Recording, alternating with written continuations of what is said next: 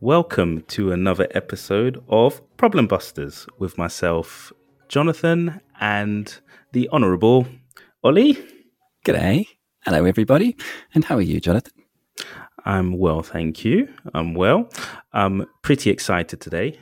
We have a first. We have our first repeat guest, and he has brought a companion as well. So that's amazing. Yes. So welcome Ariana Khan, who is a youth climate organizer and senior fellow with ACE, soon to be defined, and Hakeem Evans, who we've had on before. Welcome back, Hakeem, who's a founding board member of Climate Emergency Advocates. I almost got it without making a mistake. Almost. Both coming live and direct from the Big Apple, New York City. Welcome. Hello. Hey guys, thanks for having me again. I'm quite pleased that you decided to come back because, you know, Jonathan and I talk to guests and we say, hey, did you enjoy being on the show? And they say, yeah. And we say, would you like to come on again? And they're like, yeah. And then we think, did they really mean it or were they just fired up after a really fun episode? So thank you for proving it. Yeah. Awesome. Well, people's diaries are busy. Yes. I initially thought that we scared you off, Hakeem. I'll be honest. Our questions surrounding the climate emergency, but you're here for round two, which is great. And you've brought Ariana. So Ariana, could you just give us a bit? Hey, I'm sorry, I did not know if my mic was working, but it's fine. It's fine. It's nice and clear as well, which is good. Yeah. Ooh. Yeah. Okay. So, welcome. And could you just give us a bit about yourself and how you got involved with ACE? Right. So, hello, everyone. Again, my name is Ariana Khan, and I was originally born and raised in Bangladesh, which can be said to be the intro to my climate journey. I witnessed annual floods growing up there, missed weeks of school, dealt with a lot of environmental health issues, but I had no idea that any of that was related to climate change until I moved to New York City in 2010, and shortly after Hurricane Sandy happened. I decided to look into the parallels of all the climate impacts in Bangladesh and New York City and realized, wow, I never learned about the climate emergency in my formal education. And that led me to join a nonprofit organization, which eventually led me to a fellowship at ACE. And I've been in the youth climate movement since. I don't know if that answers the question. I wish I could explain my life journey in so few words. Well done. Yeah, no, I tried my best. It's like, how can you sum up the climate emergency? And it's like, oh, that's just my life. So first things first, I think it's good to define ACE. And as I understand it, ACE has recently had a rebrand and a refocus. So do you want to just define it? And then I think you were going to throw to Hakeem for why the name changed. Is that right? Right. Yeah. So when I first joined ACE, it was called the Alliance for the Climate Education, and they recently rebranded to the Action for the Climate Emergency. And both are super relevant. Hakeem can explain the name change a bit more than I can. Sure. No problem.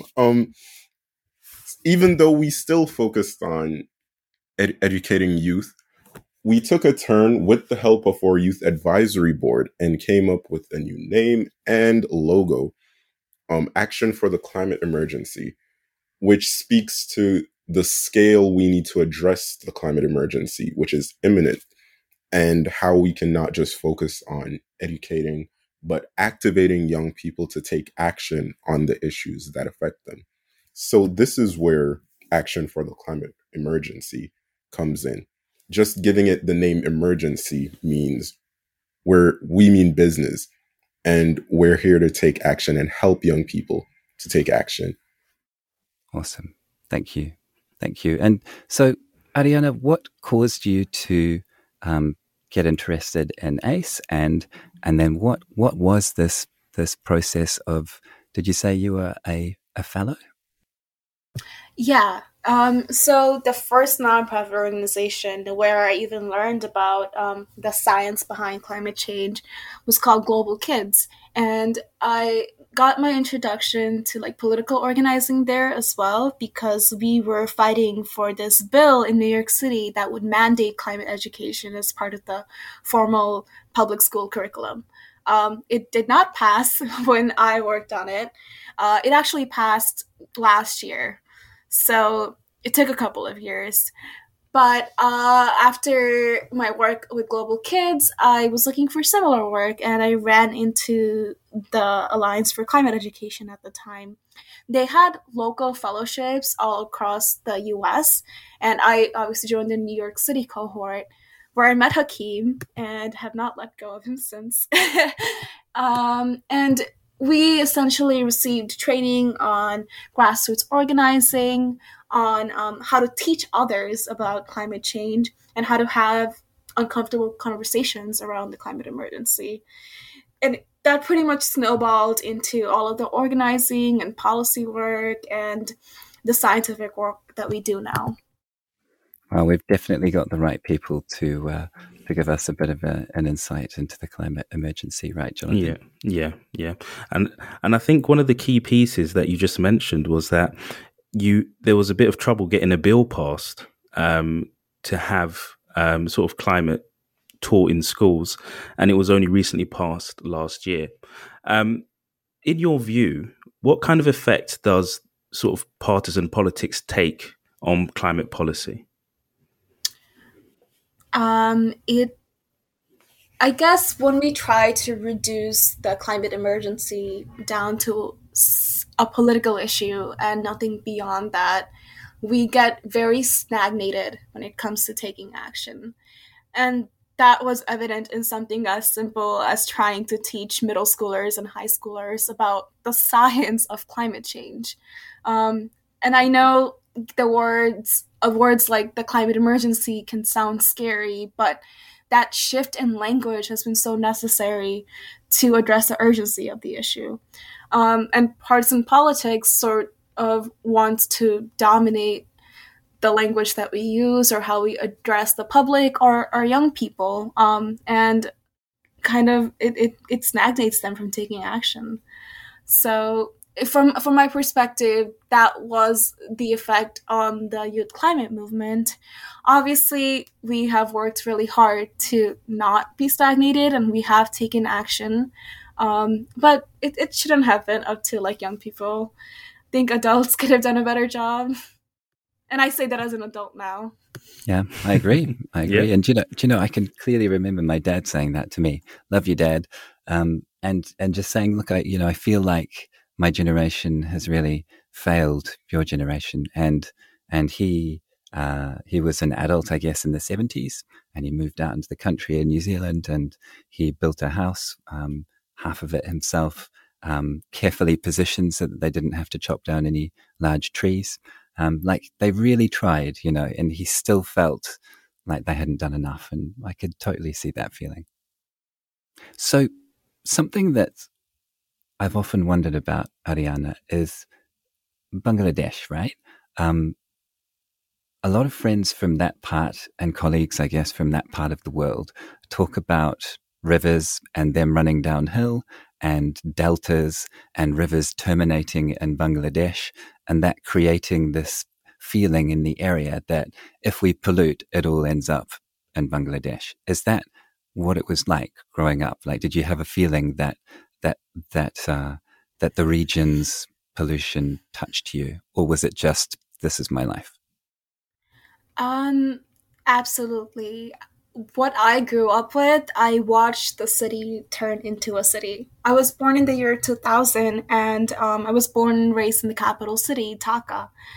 I literally had mango trees and jackfruit trees outside my apartment building. And I eventually saw all of that being cut down as I grew up, trying to make space for a booming population. The rivers that ran through the city, I saw them accumulate more and more plastic and more runoff from the factories. And it was just a very jarring childhood, because it was a beautiful one until it wasn't, and until we moved to New York City. So that is absolutely true. And Bangladesh has such insanely fertile land because of those deltas and because of those rivers.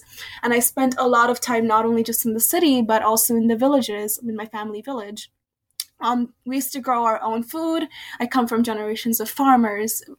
Every year that I went back, you know, before moving to New York, and even now, like when I go back, more and more of that land is becoming less fertile.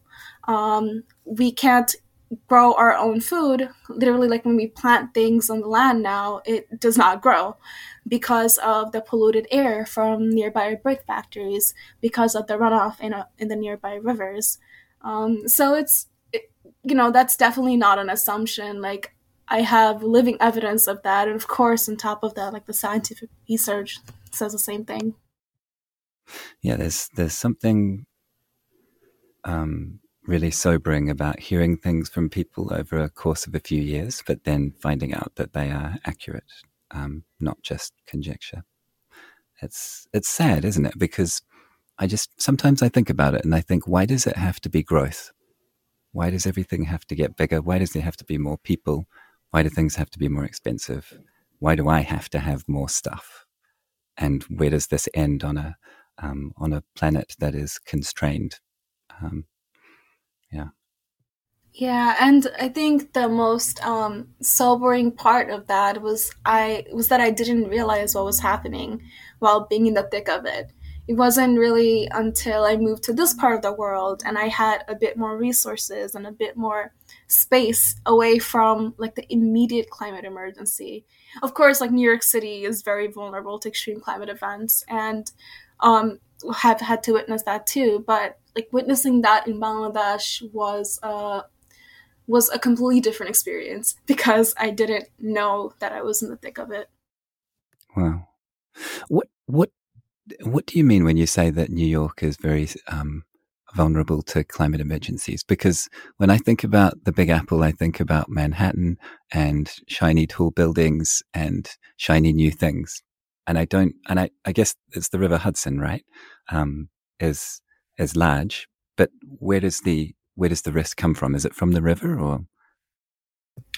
Yeah, the risk comes from, well, first of all, when we think about New York City and we think about Manhattan, it's kind of all just smoke and mirrors, because Hakeem and I live in another borough called Queens. And, you know, when you just get away from like the beauty of the city, realize how vulnerable you are. You realize that, oh my God, like we're literally just a collection of islands. In Queens, we have a nearby place called Long Island, and the name is exactly what it sounds like. It's just a very long island. When you come in through the airport, you can see that a lot of this land is already like a little bit underwater. So when I say that, you know, we are very vulnerable to the climate emergency, I mean, we are very vulnerable to hurricanes, to really insane storms, like our recent snowstorm that happened 2 weeks ago. I was actually stuck in Miami for 3 days, which is not the worst place in the world to be stuck in, but I could not come back home on the way back from a different place because of this storm.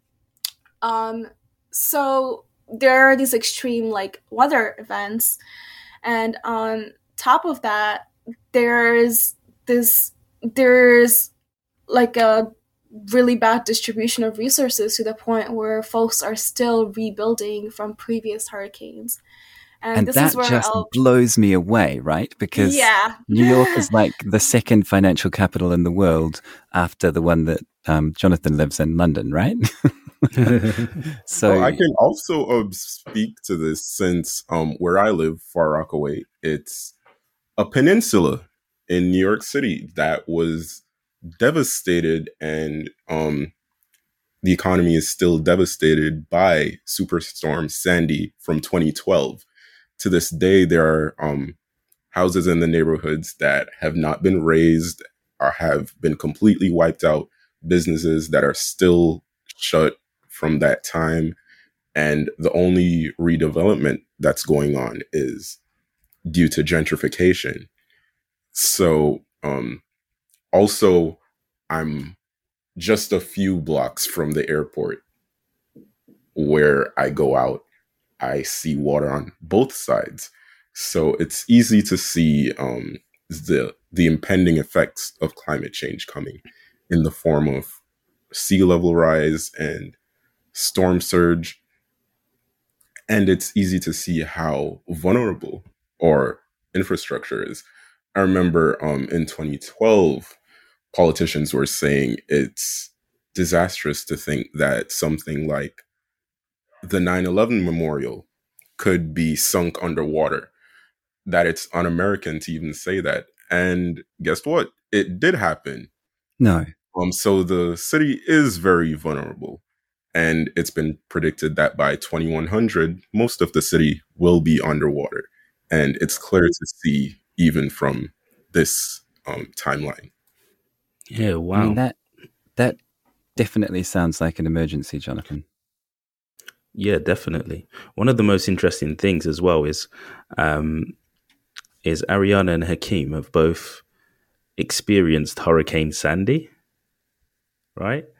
And Ariana's sort of migrated from Bangladesh, and Hakeem, forgive me if I get this wrong, is from the Caribbean as well. From the same place, John. Yeah, there we go. There we go. Yeah, both Hurricane Sandy has left an imprint on their lives, right? And it's just the magnitude, to be fair. I mean, yeah. Yeah. I mean, I've always wanted to ask Hakeem this question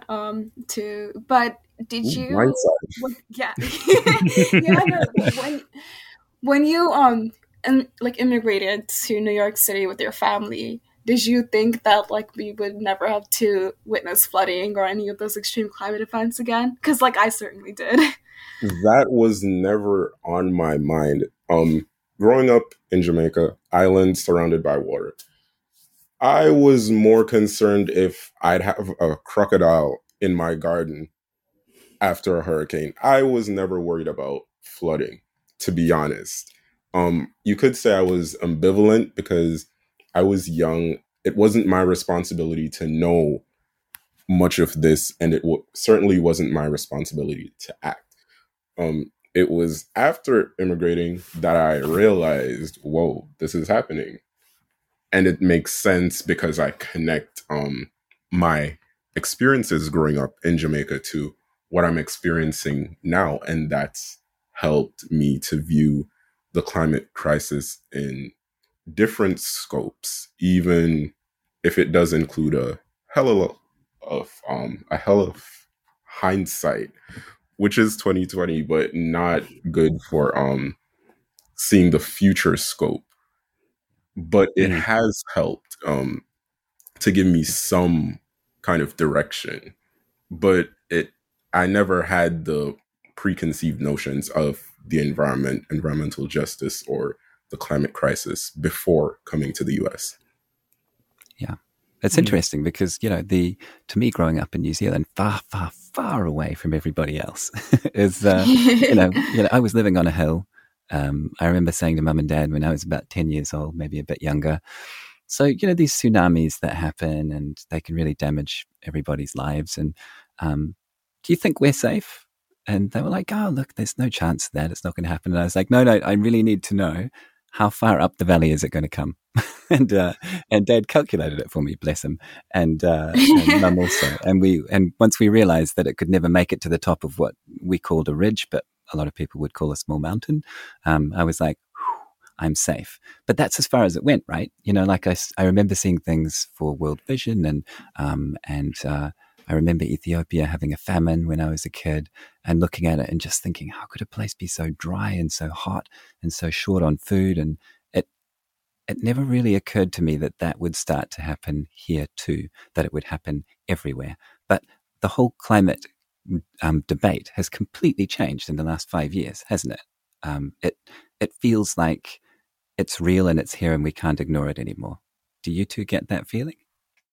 Yeah. Very much so. Yeah, absolutely. Hakeem, you wanna talk a bit more about Far Rockaway? Because I think that happened around the same time that we were both in the ACE Fellowship, and we were just trying to make sense of all of it. Oh, I mean, Superstorm Sandy was in 2012, before our engagements with climate justice. But seeing the effects to this day and to this point is really what's mind-boggling.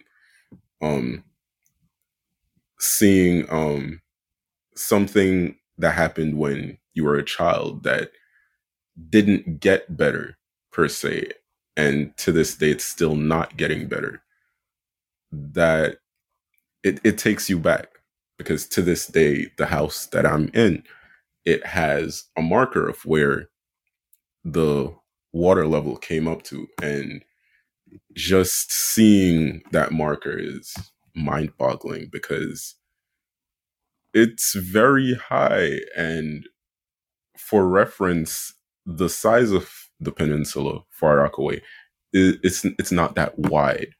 So if storm surge was to rush in at full force, we're all at Mother Nature's mercy. And this goes into talking about the importance of politics in the financial industry. Flood insurance, usually not covered in flood zones, but lawmakers making zoning laws aren't telling people stop building your house here, or giving individuals the resources to vacate flood-prone areas or communities that are not safe. Yeah, that happened in Brisbane, actually, Brisbane City, and when I was living in Australia, that a change in state government led to a floodplain in Brisbane that had never been built on being zoned for buildings. And can you guess what happened a few years later when there was the next flood? There was a lot of what they called act of God moments where policies were invalid because a flood was seen as an act of God. And I think it was 30,000 homes that, many of which still haven't been repaired. Yeah. Oh my goodness. Yeah, it's not just happening in small third world countries. It's happening everywhere. And those with the least political pull and the least economic pull, they're facing the brunt of this emergency. Yeah. So how did you turn that into doing something about it? Like how did that work for you, Ariana, as you started to get involved in the fellowship and you were talking about learning to educate and to talk to people? How does that work? What do you do, and how do you see that? How do you see that starting to make a difference around you? Right. So, you know, like when Hakeem and I met at the ACE Fellowship, it's a few years after Hurricane Sandy, but I was still trying to make sense of it, and I was still trying to make sense of it in parallel to my experiences in Bangladesh, because there I literally had to go to school in the city by wading through like sewage and flood water that came up to my neck because I was a little kid.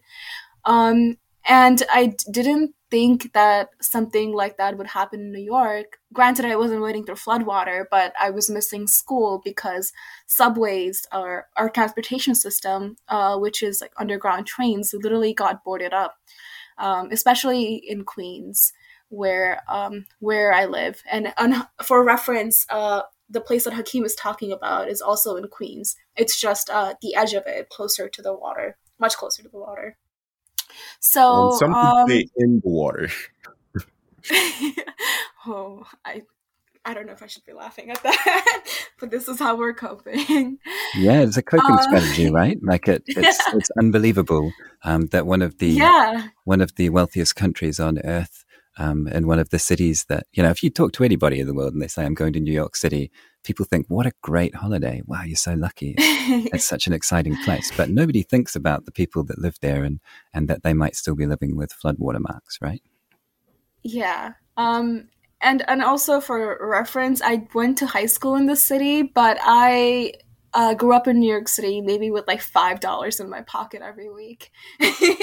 But we'll talk about that in a sec and its relation to the city politics. But long story short, there were parallels between my experiences growing up in New York City and in Bangladesh. And in college, I actually did like a climate policy fellowship where I learned about the real estate laws and how like property that is below sea level or at sea level would essentially be useless in a couple of years. And I tried to convince my family, based on like that information and all of my climate organizing work, my family in Bangladesh, I tried to convince them to sell all of their land that's been in our family for generations and try to move here, because my dad still lives in Bangladesh. Like half of my family is still there. Oh, wow. And they did not believe me. So, or they said, hey, this isn't that big of a deal. Like, we're getting by. So if to get back to your question in a very long-winded way, how has this affected like the work that I do and like the people around me?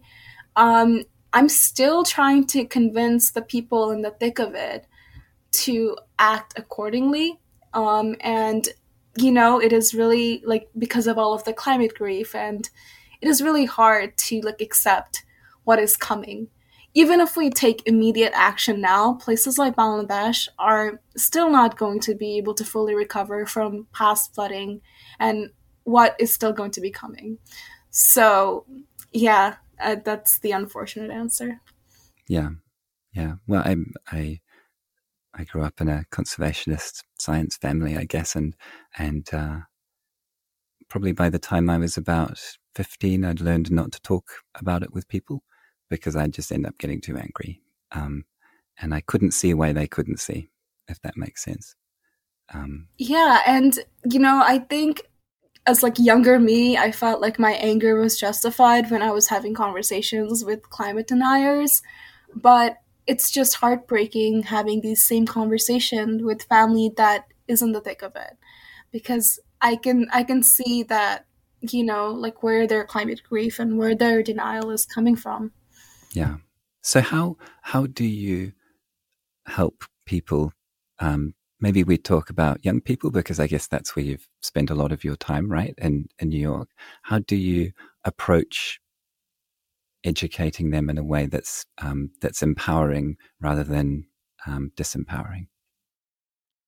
Absolutely. The first part is, it has to do with a lot of honesty and the way that we are honest, you know, when teaching workshops or even just having conversations, is by sharing our own personal narratives and our own personal stories with when it comes to climate impacts, because chances are like younger people now have also all witnessed some sort of firsthand climate emergency, whether that is in their hometown or a nearby town or the town of someone that they love. And from there, you know, we tackle the climate science, and from there we tackle action steps. So action steps could be, hey, like, how do you talk to your family member about this? What is one thing that we can do? In high school, one thing that I personally did that gave me some sort of agency was that I would have conversations with my mom about our electricity bill and how we could lower it by simply like turning off lights or switching to like a cleaner energy source. And like that kept me sane, that, hey, like I can't control this overwhelming crisis, but there is this like one small thing that I can do. Yeah, that's awesome. And what is it for you, Hakeem, when you talk to people and when you want to, I guess, focus them but not disempower them? Well, first things first, I'm only headed for those who are receptive, not just to climate change being an emergency, those who are receptive to having a conversation in the first place. I'm at an age where yes, it's good for me to talk to people and give them some brilliance, but I'm not going to stress out over individuals not caring or so basically I'm not going to beat a dead horse for the sake of my personal mental health. That's not worth it to me. But what I will do is have conversations with people who are on the fence, those who want to support but don't know how, those who support and want to do more, those who feel that they're doing too much but still could do even more, and giving advice to people who need to take a step back, those who don't care but have a slight opening. These are the people that are somewhat receptive and have even a spark of hope in joining the movement, in helping to build it. Those who would rather not just be full-on opponents, but not be caught up. These are undecideds who can be a headache for those who do polling coming election times. But for me, that's not my target audience, because at the end of the day, this is what I do for my sake, for my peace. I don't get paid for this. So unnecessary stress is something that I don't take on. And I'll encourage any activist or advocate to always put their mental health first, because what can you do if you're not the right you? Mm. Mm-hmm. Yeah, that's really quite powerful. In terms of sort of beating the dead horse or not placing yourself into situations where people will be combative or confrontational when receiving advice or feedback on how they may be able to make a small change in their life, which adds towards a greater picture, right, of tackling this climate emergency. Do you have any advice or techniques to identify these situations where you may start a discussion with somebody and you may not know them, but you're trying to advise them, but there may be some pushback they're giving, if that makes sense, and you really just want to identify, okay, do I still go forwards with this conversation, or do I preserve my mental health and my peace and my calm, and I will go on to somebody more receptive? Do you have any techniques to try and identify whenever you're in that situation? It's an internal indicator. One thing I do say is definitely try to relate to them. Have them do more of the talking. And then while they're giving their story, their side, make some connections, because you'll never know. Some people say they don't believe in climate change, but their families are farmers, which is weird because they have a lot to lose. Some people might love the issue of taking action on climate, but they come from a family of oil tycoons. These are the crazy scenarios that do happen, and we just have to help everyone find their way. Everyone has a story and some connection, because environmental justice is an intersectional issue. Everyone has something they care about.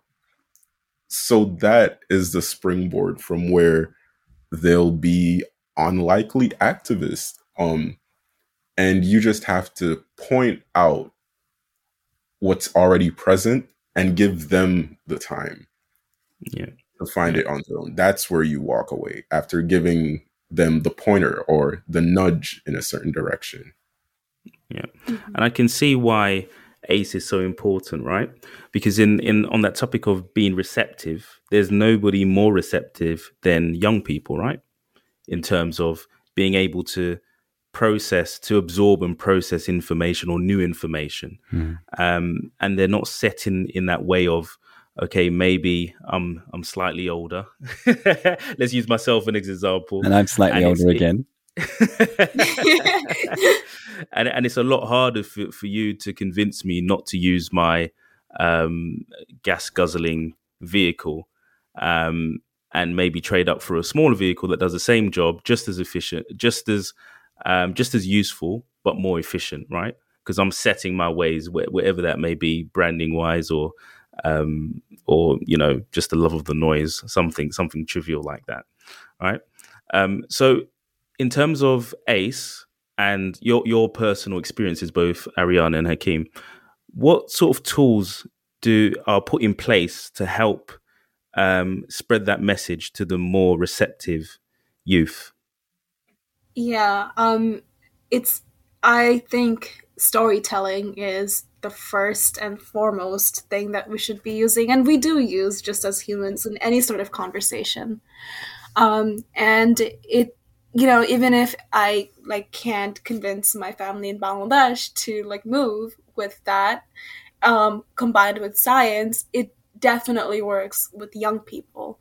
And one thing that I have noticed as a scientist myself is that when I am throwing numbers and solely numbers at someone's face, they are going to either zone out or just not listen to me at all.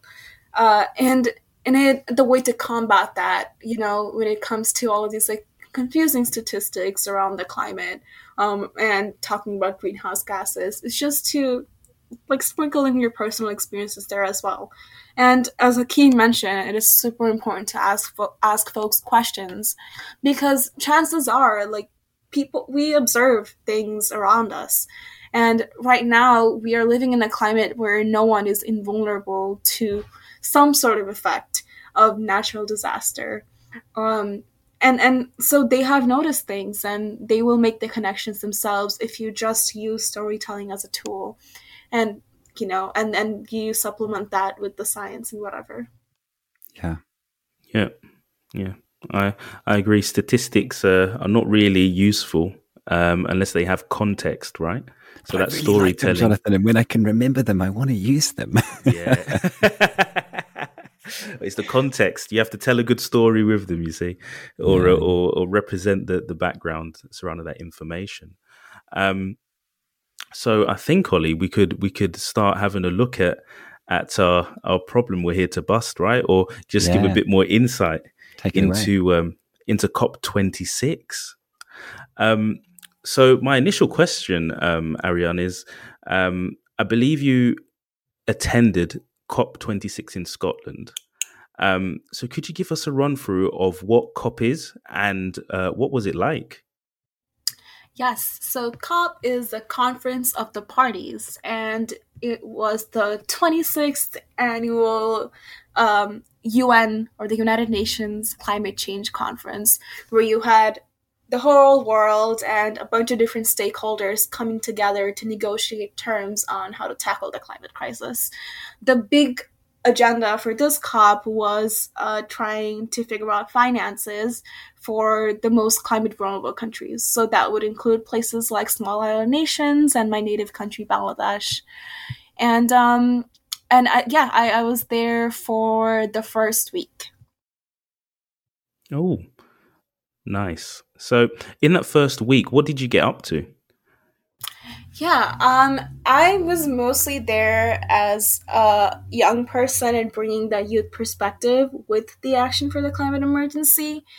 I will be very honest, you know, all these negotiations that I just mentioned, I don't even know if they happened because there was no way to observe them. Could be a complete myth. I'm just kidding. They probably happened, but yeah, it wasn't super accessible. What do you mean there was no way to observe them? Because when you went to COP26, I feel like I just imagine, maybe I'm an optimist, but I imagine you're in a big room with some, you know, and you had a seat maybe down the back, but you could see stuff happening and being discussed. Is that not what it was like? There were people in rooms, they just weren't young people. I don't know what they look like because the rooms didn't have any sort of public viewing. for the folks in the conference anyway. You know how in most big conferences there are like screens up so you could see what's going on at like the UN plenary? That was not the case at this COP. And I received updates from news headlines while in Glasgow, Scotland, just like everyone else that wasn't in Glasgow, Scotland.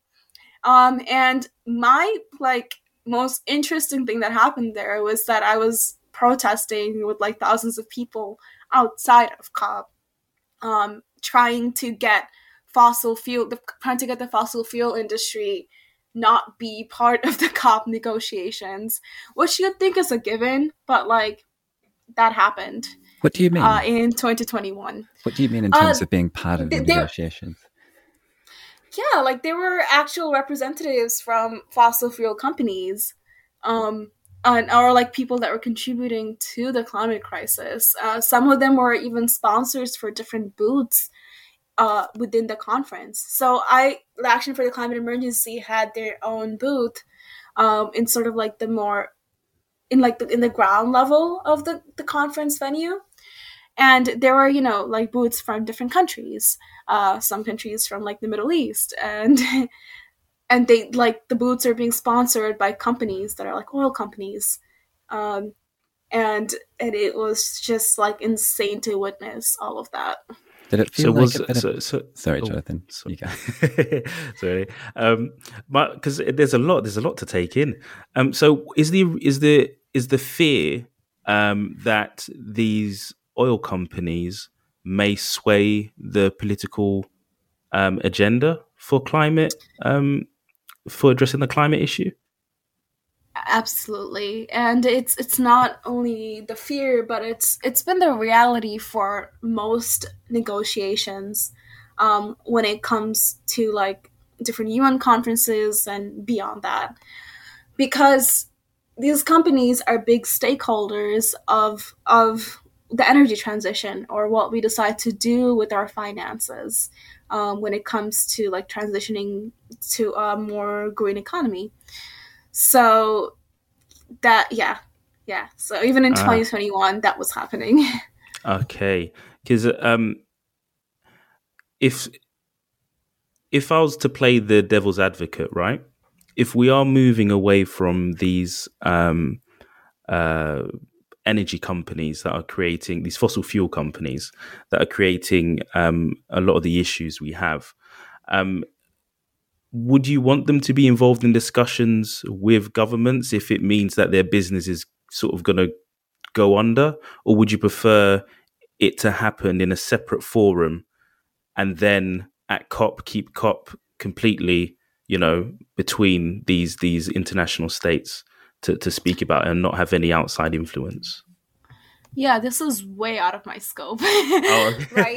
But since we're asking, right? Like, let us do this hypothetical. Yes, definitely hypothetical. Yes. So let's first think about the people showing up at these conferences. Let's think about COP as an institution before we even delve into that. At this specific COP, you had young people. Historically so, like showing up, right? Because of the recent youth climate movement, like gains around the world, because of like the visibility of that. So you had young people from different places showing up. You have representatives from marginalized countries coming to talk about how to help their vulnerable communities showing up. And they, like young people and these like other marginalized voices don't always get a seat at the table.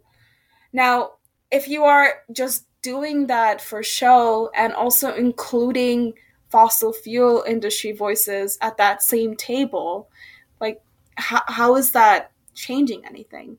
So yes, we are taking historical precedents, but are we doing it for actual action or for tokenizing these voices? And next year's COP is going to take place in Egypt, and it's specifically going to discuss finances for the global south. I'm super interested in seeing how that like rolls out, because are those voices also going to have to share space with the same companies that have like brought their demise? Wow. Because that's a lot. Yeah. That's a lot to deal with in the span of like I've just been to Egypt, and all of the cities were in a haze. And wow, it just, yeah, my heart went out to the people that live there. You know, what a beautiful country with so much history, and you know, they say that calculus was invented in Egypt, right?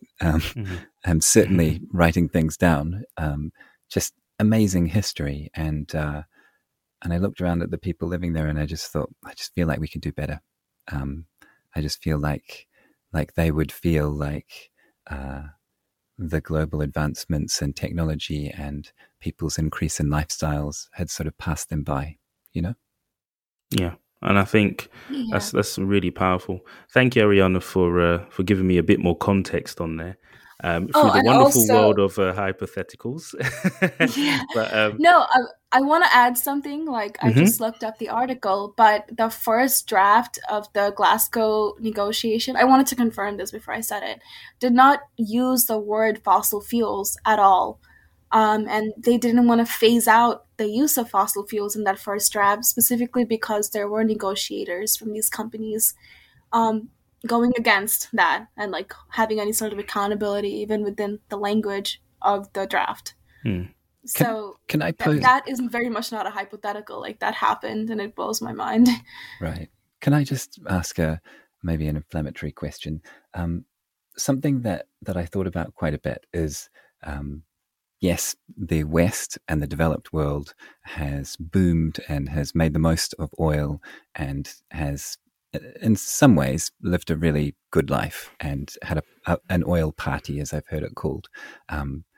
Isn't it a bit unreasonable of me as somebody who grew up in the West looking at a place like Egypt and saying, hey, Egypt, hey, India, hey, China, it's not okay for you to pollute like I did, because the world's now in a difficult place. You need to be smarter, when, you know, they could quite rightly look at me and say, mate, your whole life has been over-consuming and polluting. I mean, it's the standard case of the pot calling the kettle black. In this case, both the pot and the kettle are being powered by fossil fuels, and it's a game of division for there to be an other. West versus East, developed versus underdeveloped, first world versus third world countries. And the point is, all countries have a responsibility to their people to give them a safe and clean environment. And the finger pointing is, as we went into partisan politics, it's to give a base to the platform so that people will support politicians who knowingly collude with the fossil fuel industry, give them the means to point fingers away from themselves. Yeah. I really like that analogy, though. Both the pot and the kettle are being fueled by fossil fuels. Yeah. Oh, God, that's really good. Maybe I've been in England for too long, but I'm thinking, who's getting that cup of tea? Yeah. Not all of us are drinking the fossil fuel tea. Wonderful. So, this is why I like you know, this platform, Ollie, because without speaking to Hakeem and Ariana, I would not have known these, you know, the background at COP26. I would have been, you know, just watching all the headlines or the you know, the highlights of that whole conference, and would have been oblivious to all that sort of background information. So so thank you for sharing. What's also interesting is we have in London, so where I'm based, there's not really much climate, you know, focus on I guess the climate emergency. There is in terms of we have this new ULEZ, where it's the ultra low emission zone in the centre of London, where the government have come in and said, if you have a car which produces this amount of CO2, then you have to pay an additional tax on that, or additional fee to drive your car towards central London to try and clean up the air, which is quite positive. Obviously, the reception wasn't as positive. And we also have the sort of Thames barrier, where it was built, I don't want to say like it was maybe 50 years ago, I think it was, to stop flooding in London. And it was initially used a few times a year, or once or twice. And now it's used 6 or 7 times to stop flooding coming in, which is a bit of a concern. It was supposed to be decommissioned in 2030, I think it is. But they're going to, they now have long-term plans. Are you finding politically and these conferences, are they really about stopping the root cause, or is it kind of what we're doing now with these policies and prolonging the life of different power plants and things to kind of push the climate discussion down the road to potentially when you're not in power anymore and somebody else takes over? Are you finding that? It's definitely a horse and pony show, and definitely not about action. I've been to a couple of these high-level events, namely the 2018 Global Climate Action Summit and the ratification of the Paris Agreement. Both of these included talks with government leaders in the room, just spouting what they want to do by 2030. Apparently, the whole world will just be utopia in 2030 based on these empty promises. But why COP was so mind-boggling is that they skipped out the showboating and the promises and went straight into the locked rooms with fossil fuel execs. And that is just mind-blowing. And whole time there were people invited to the summit that couldn't even get into the building, and people invited just inside on their laptops and phones, just taking up space while the real COP was happening away from prying eyes, not even media allowed in. So it's clear to note that a lot of these events, are usually just showboating. Some have a bit of substance. Some allow marginalized communities to be heard, but some are just straight up shows. Yeah. So would it be safe to say then that COP, for example, I mean, is on a global view level, it is a positive move in the right direction to have a lot of the world leaders in one place actually discussing the topic. Would you have seen that really previous to COP? It has happened. International conferences usually are for individual countries to make multilateral and bilateral agreements, even if they're not open to what main conference is about.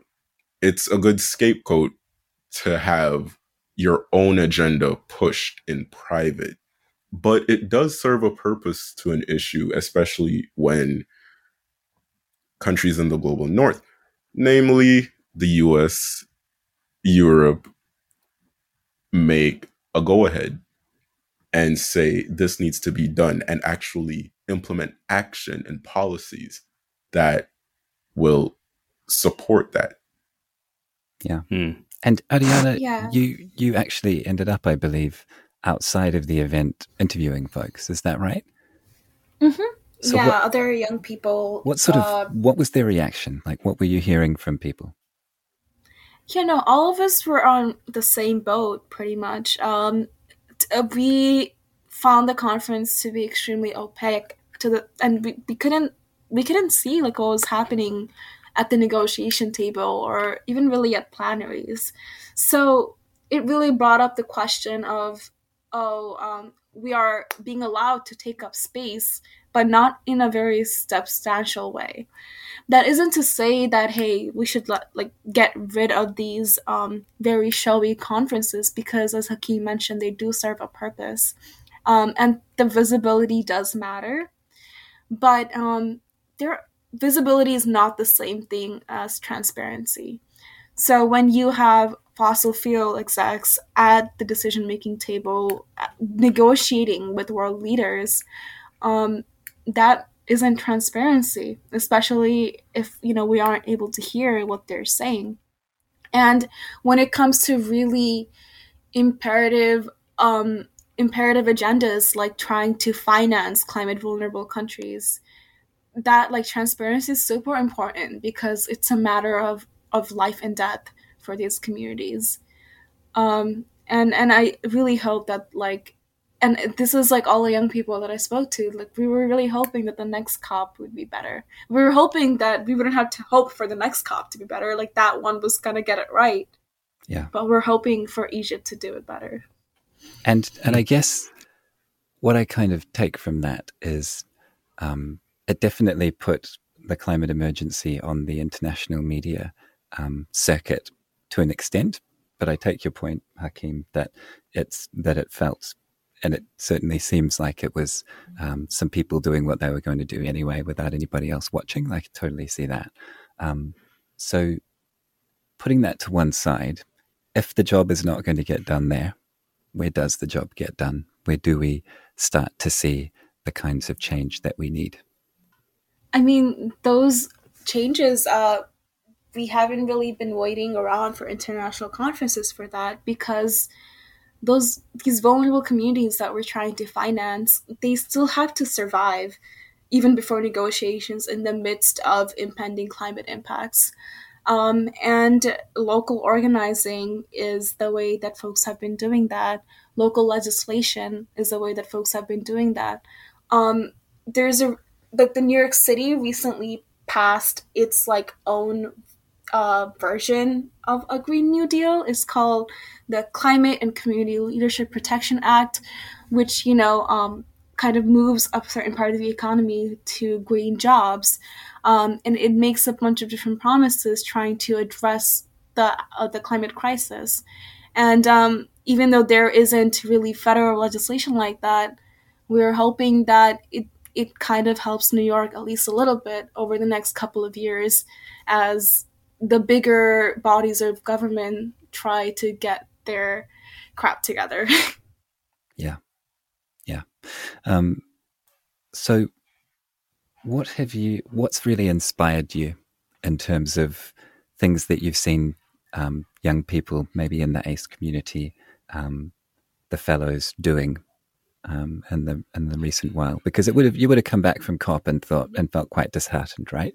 And been wanting to get into something positive and doing something, I would have thought.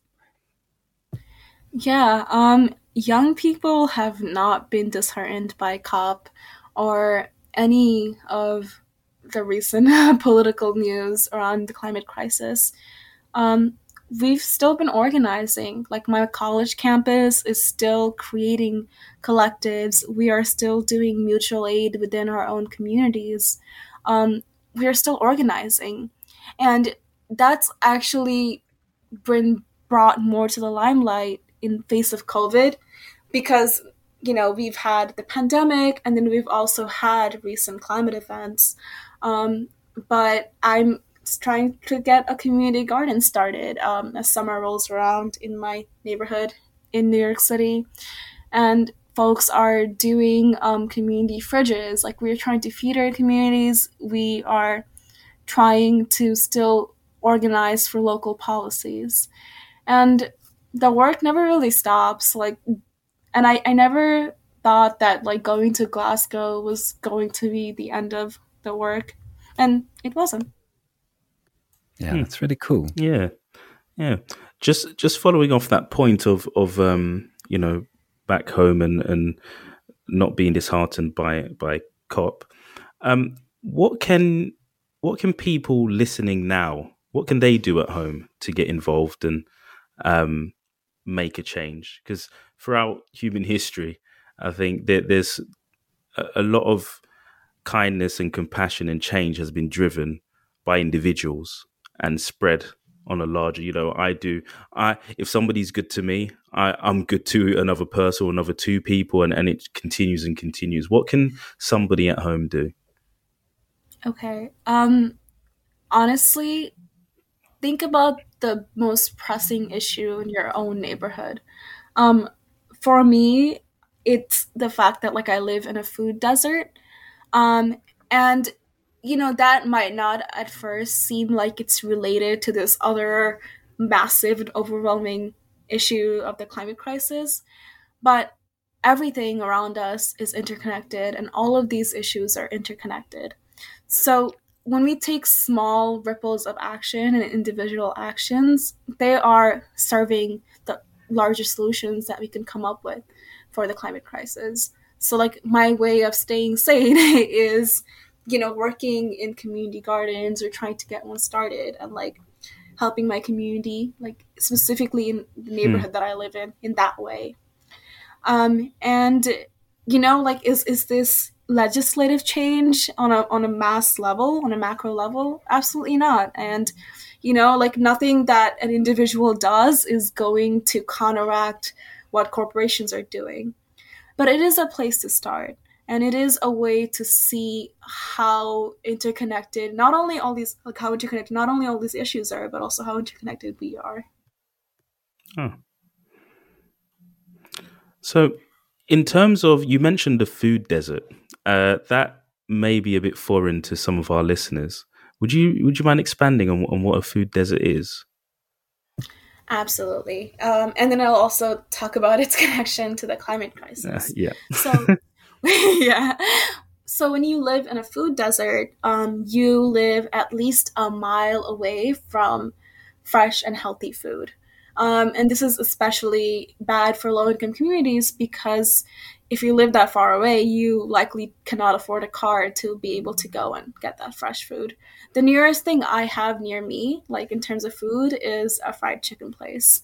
And you can only have that for so many times. So and it's related to the climate crisis because, like, our global food systems, like, most of our food is coming from faraway places. Not only does that have a carbon footprint when it comes to, like, growing on a mass, like, industrial level, but then we have to transport that food from, let's say, South America all the way to America, or from Asia to Europe, and it's just very inefficient and wasteful, and it doesn't have to be that way. You know, if we have a little bit of public land, if we have just the proper seasons, we can grow our own food and feed our own communities. But and that could leave a big impact on, like, solutions for the climate crisis. Yeah. Wow. It just amazes me that there's one thing that humans have really done well, which is, I think Neil deGrasse Tyson said, is the production of food, the overproduction of food. We produce so much food that people are getting sick because they're consuming too many calories, right? And the fact that we can do amazing things like put rovers on Mars and satellites into space, you'd think we'd be able to clean up our supply chains, right? Yeah, I mean, it almost sounds like it couldn't be real that you couldn't walk to get some fresh broccoli or some apples. Like, that does not sound like you're talking about the United States to me. In New York, is this New York, Ariana? Yeah, in New York. It's like hipster central, some parts of it. Yeah, right? In New York, you can't find, I would expect a vegan pizza place, you know, the way New York is marketed, like vegan pizza places everywhere, you know, everybody in a cafe with their laptops. But but there are disparities when it comes to neighborhoods. Yes. And unfortunately, I live in a neighborhood that isn't, or maybe fortunately, isn't overrun by hipsters. Yeah. I don't know. Then I would have to move. So. Yeah. You wouldn't call Hakeem a hipster?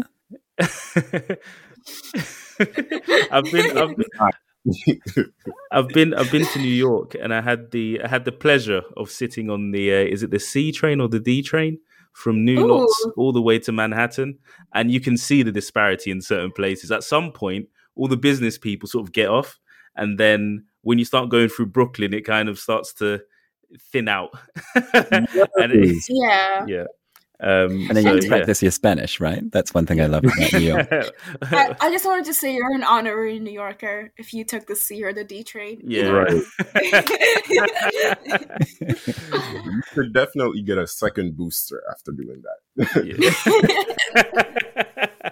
I'm telling you, I've seen some crazy things on the New York trains. It's I was there for I've been there repeatedly over the few years and a month at a time. So I've been a lot of the public transport, and it is amazing. Central Park is an amazing place, actually, to be fair, to have that sort of strip of green in amongst the concrete jungle. The music on the subway, I liked that a lot. And the conversations with the musicians, right? Good people. Yeah. So what about you, Hakeem? What have you seen that's got you inspired in terms of things young people are doing nearby to you? So currently on my work with the Board of Climate Emergency Advocates, which is an affiliate of ACE, we're doing work amplifying youth voices with storytelling by our creator collective, instead of giving Facebook and the big ad agencies or dollars, we're giving it to content creators on TikTok and Instagram for them to share their views on climate and help get the message out there, which has proven to be an effective tool. In addition to that, ACE also has launched action teams. So we're no longer depending on just the fellowship in key areas. We have about 150 action teams. So the action teams are doing work to help address the climate emergency at the scale that we need and is fitting for the name change, Action for the Climate Emergency. And the work that they're doing has advanced what ACE has been doing under the previous name, and we're just going further from here. I've watched some of these on the website, because I'm not on TikTok, because I'm not young and cool enough. But I'm also not on TikTok. I'm also not on TikTok, so we're all cancelled. Thank you for making me feel I think I'm the only person on TikTok. Ah, you. Amazing. But I watched a couple of the clips and I thought this is a really good idea, right? Because social media has certainly amplified certain messages, hasn't it? And in my case, and on my feed, it was that awesome French black and white video that was on YouTube about the cat, and the cat that was really miserable during lockdown. That's the message that got amplified to me, which tells you about the sorts of things I watch on YouTube. But it's just really clever to start empowering people to create, to tell their story, and to use something like TikTok as a free way to reach thousands of people, because that's kind of what it is, right? Yeah. I think on that point of sort of creations and content and telling stories, are there any books or films, Ariana and Hakeem, that you would like to recommend to sort of any listeners that sort of inspired you? Hakeem can go first while I look up the full title of this book. No one told us of a pop quiz. Were there any documentaries? Because I think last time you said there was a Greta Thunberg. Was it a documentary? There was something on Hulu that I did mention. What's that new movie? Not New Banter. Look Up. Don't Look Up? Don't Look Up, right. Awesome. Yes. Thank you, Netflix, for funding that. Yes, that was great. That was a great movie. Don't Look Up. And I want to recommend this book that I've been recommending to everyone, and I wanted to make sure I got the name right. It's Soulfire Farm. And this book is basically talking about like Afro-Indigenous centered community farm. And they're based in upstate New York. I was really thrilled to like learn about the fact that, you know, we had like, you know, people of color farming, because historically, this country has not been very good at giving land to anyone for sort of food sovereignty. So I would read that book. And I got halfway through it. I'm still learning about like some of the techniques that they've used and implementing that in like my gardening and like my family home. So yeah, definitely recommend. Oh, lovely. Last of the pop quiz. If there was one thing you would like our listeners to take away from this episode, what would it be? Don't stress yourself out. We have future generations working on this issue. We have an intergenerational team of people all over the world who care passionately about this. We have young people breaking into politics all over the world to take action on what we care about, the planet and our future. So breathe. I think that's an important message. And it's one of those funny things that people say, but never really know. So it's, do you know, when somebody says, we've got people working on that, I guess it's Hakeem and, and Ariana. Those are the people working on that. And a few 100,000 friends. Yeah. There we go. So I've got a question for you, right? So Ariana, you know, I guess you particularly and Hakeem and the folks that are out there in the world, particularly talking to people about the challenges of the climate emergency, would hear a lot about the things we don't like, right? But if you were to imagine waking up in a world that you did like, what would that be like? It would be one very similar to what my parents grew up in, believe it or not. When they told me stories about jumping from one tree to the next and angering their parents because they were being irresponsible by catching fish from the river, or just breathing outside without, you know, having to worry about the air quality. Like, that is a world that I want to wake up to, and I want my little brother to wake up to. And I think it is one that we are trying to get back, and if not get back, rebuild again. Oh, that's cool. Yeah. What about you, Hakeem? You wake up tomorrow and the world is the way you want it to be. What's it like? I wake up tomorrow and I'm outside in the middle of the forest.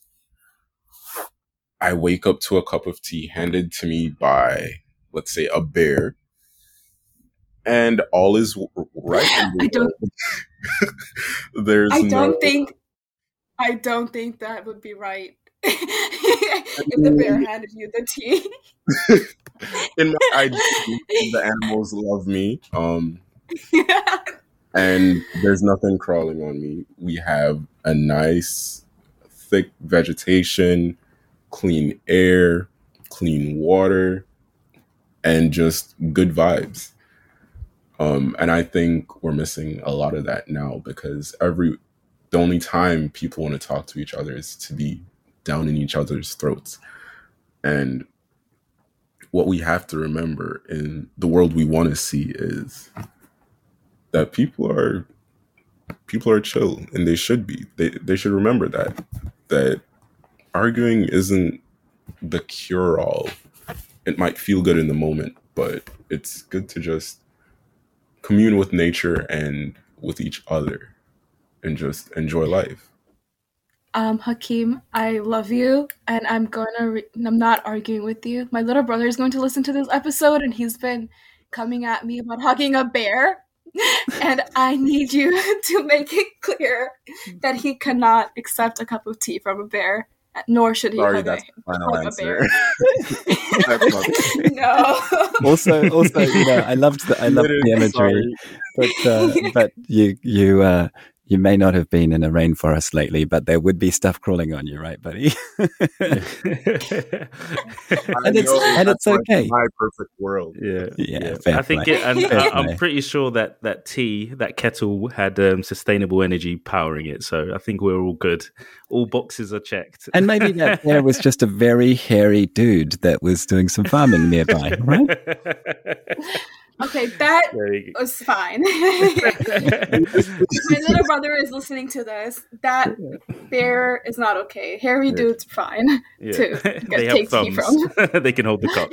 So what about folks that are listening in countries other than the US? Like, I know ACE is big in the US, but how could they go out and get involved in a similar kind of organization in a country near them?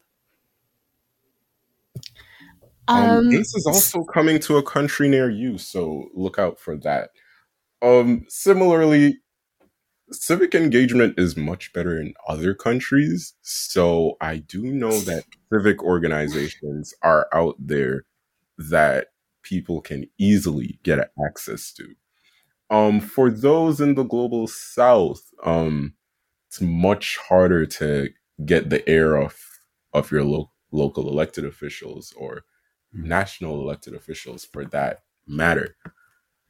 Did you know that Bangladeshi young people got the government there to officially declare a climate emergency?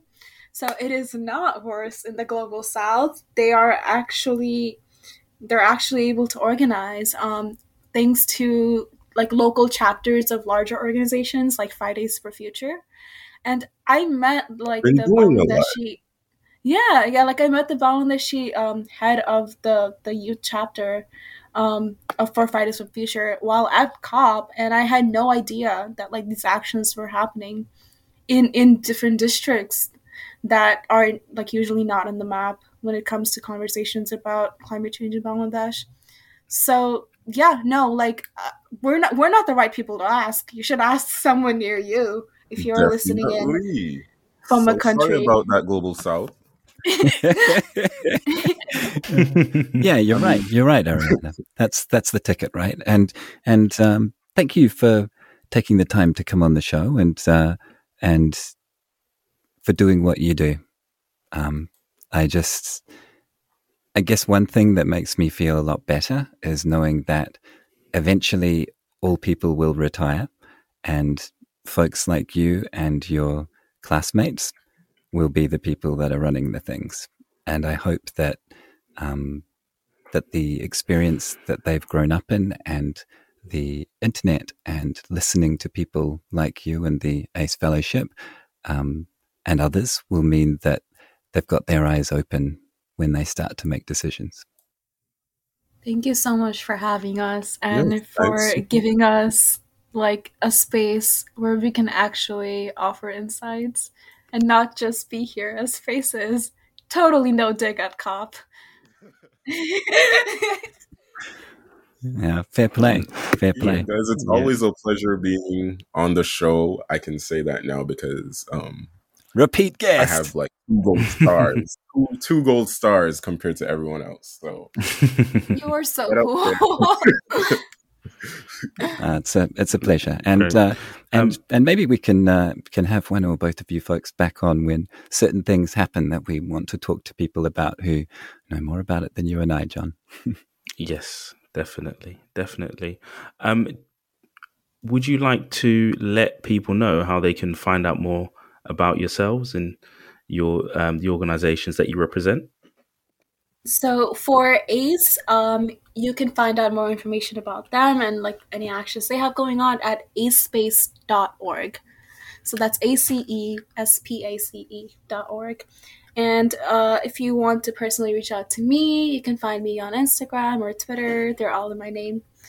And LinkedIn. Do people like use that? For conversations. Apparently that's how they found me, so yes. Definitely. Oh. Yes, okay, just the old people, Ariana. Yeah, just the old people. Oh, I'm still breaking in, okay. It's all good. That's awesome. That's the thing about the online world, isn't it? That everybody's online, but they're all in their own pockets that make sense to them, and I think that's okay. Yeah, yeah, right. And Hakeem? How would people get in touch with you? Find me on LinkedIn and other social media. And you can also find information about climate emergency advocates and ACE action teams and our creator collective on the ACE website. Yeah, and that is aspace.org to That's our listeners. One. Perfect. Thank you again for coming on the show and giving us your views on the climate emergency, as well as an insider's look at COP26. Again, I would like to share our thanks to our listeners who can find us on Problem Busters on all social media. So you just have to Google us. Thankfully, Ollie, SEO's kicked in. So Problem Space Busters, and you would find our podcast. So thank you very much. That's the thing. Thanks for listening, and look after each other, and we'll see you next time. Ciao.